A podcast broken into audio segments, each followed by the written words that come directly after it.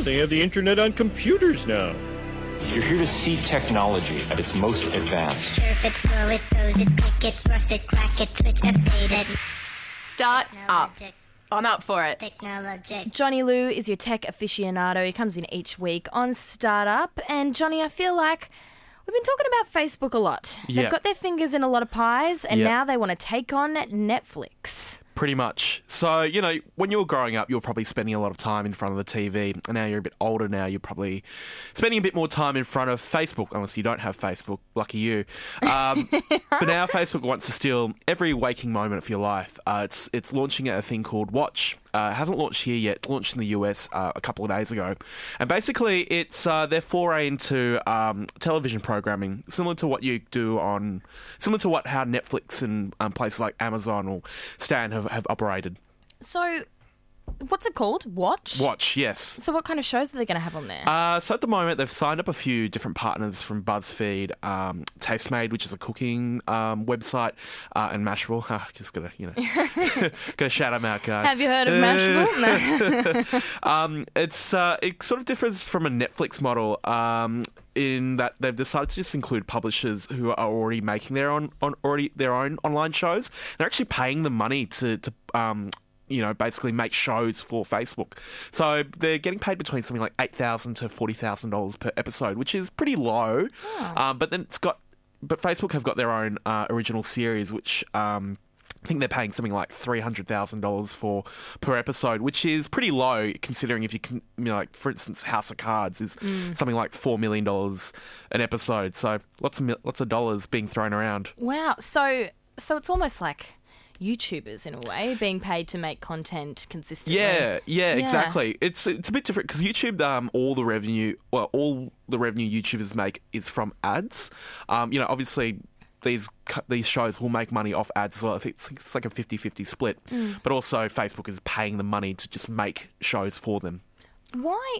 So Facebook is a social media app. It's all about connecting people. Yada Yep, yada yep, yada. yep. Why do they need to go into TV? Well, it's again money. Um, basically, they're trying to cut a little bit more from, um, I guess, TV advertising. So it's it's one market that they ha- it's one I guess area of the pie that they haven't been able to take from. Um, so you're more likely to also to sit through an ad than rather click through, you know, like some of the links that you might see on around on Facebook. So that's a really big appeal to advertisers because they'll know you'll sit there and watch the ad. I don't know, you probably do as well. That's very true. And also, Facebook has been pushing uh, what they've called these mid-roll ads. So you'll watch a video, and then in the middle of the video, they'll play you an ad, um, which uh, yeah, which seems to be effective for them. Um, and also, as well, let's face it, it's all about keeping you there on Facebook as as long as they can humanely keep you there for. They've tried a few different strategies to keep us there. They launched uh, Facebook memories or Facebook Yeah. stories. Do you think anyone watched this? Um, look, it's free. We know it's free at the moment. Um, you know, it's a question of content. Like, I, I guess how many videos do you watch on Facebook? I, I probably watch like there's the occasional like Guardian documentary that they put on there, or like even those like you know those silly like one minute tasty videos. You know, I've, if you watch those, but um, yeah, it's a question of, of if people will actually like stick around and stay for the content. It's it's a huge experiment for them.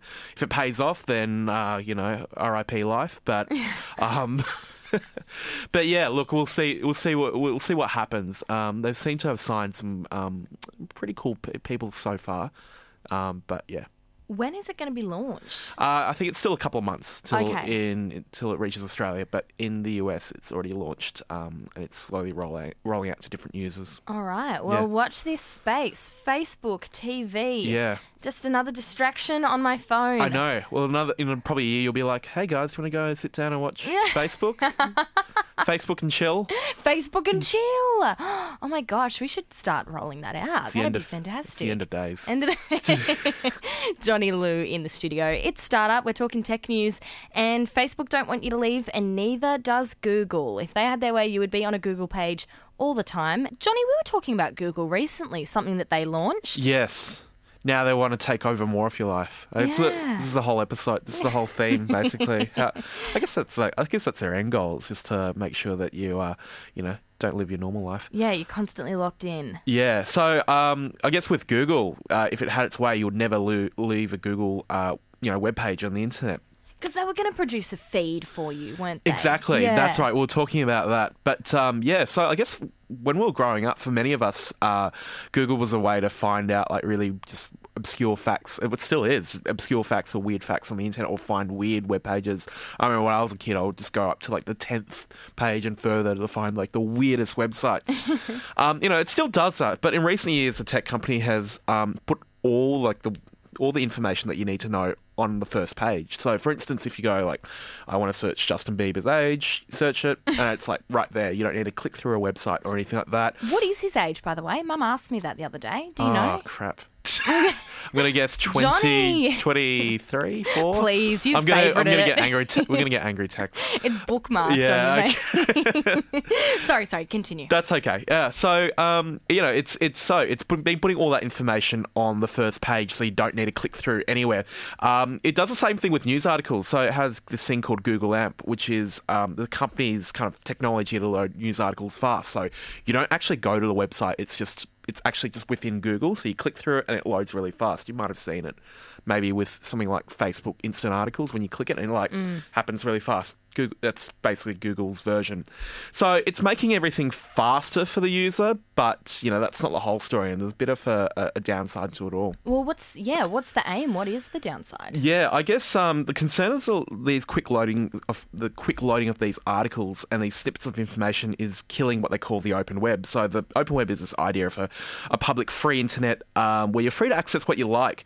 It's the opposite of what Google is trying to do, which is uh, basically a, a walled garden. So try and keep you on on Google and stop you from accessing other websites. Um, so you can see more of this creep. It's starting with things like it started with basic things like weather, movie times, what how old Justin Bieber is. um, but now it's going into things. So if you search for a hotel or anything, or search for a flight or something, it'll give you those results anyway. So you don't need to go to like a a, a flight website or anything like that. And in that way, it's sort of killing, uh, you know, basically other websites' business. Yeah. That's true. Yeah. That's a good example of that is when you type in movie times. Yes. And it'll just come straight up with the with Exactly. the- what's happening at each one. So you don't have to go on Hoyts or Greater Union. Yeah. You can just see it straight up. Is exactly. that what we're dealing with? Yeah, that's what we're dealing with. But also, um, even just um, things really like, I guess, small time like historical websites. For instance, maybe you might you know have a website that um, documents the history of chicken salt. Um, you know, like that would be uh, they would that information would be ripped from uh, your webpage and put in the top. Um, top, on top of all the results, so you don't need to click through a website. So if you've basically built a website that's you know like you know that you're trying to tell people about information or whatever, so you know Google will just take it anyway. So with everything speeding up and everything going faster, is that a concern as well?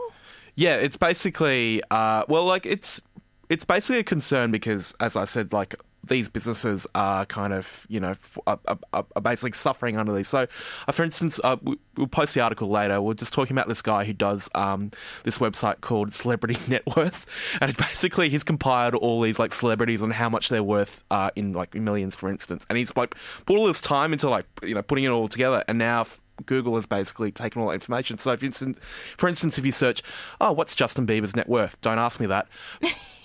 It'll have that information there. You don't need to click through this guy's website, which is, you know put all his time into um, and and tried to make it a business basically. Do you think this will limit people or stop people from wanting to create their own website? It's pretty much yeah. That's that's that's what the concern is. If you know Google is so reliant on these websites for this information, but no one's going through to these websites or clicking through, then yeah, I guess what incentive what incentive is there to to to create new ones? So it's called Google AMP. Google, There's Google AMP, AMP, sorry. but yeah, but even if you just like search right now and go to like you know and search Justin Bieber, you'll see all that information there, and that's what the concern is Crazy. Yeah. Google taking over our lives. apparently. Oh, Johnny Lou. You can check out these stories, as we said, at fbiradio.com slash programs if you click on up for it. Johnny, you're chuffing off, aren't you? I know, going for uh, a little European jaunt. You're going on a big old Euro trip. You're going to a festival as well, aren't you? Uh, yeah, I think uh, Dekmantel Selectors or something. Yeah, Ah. I'll see you all there. That is fantastic. You're going to be away for about a month, aren't you? I think so. Yeah. So Oh, this is the last one. Tear, we're going to miss you, but we'll catch you very soon for Startup way back when in September, I reckon. yeah, of course. Catch you there. Peace.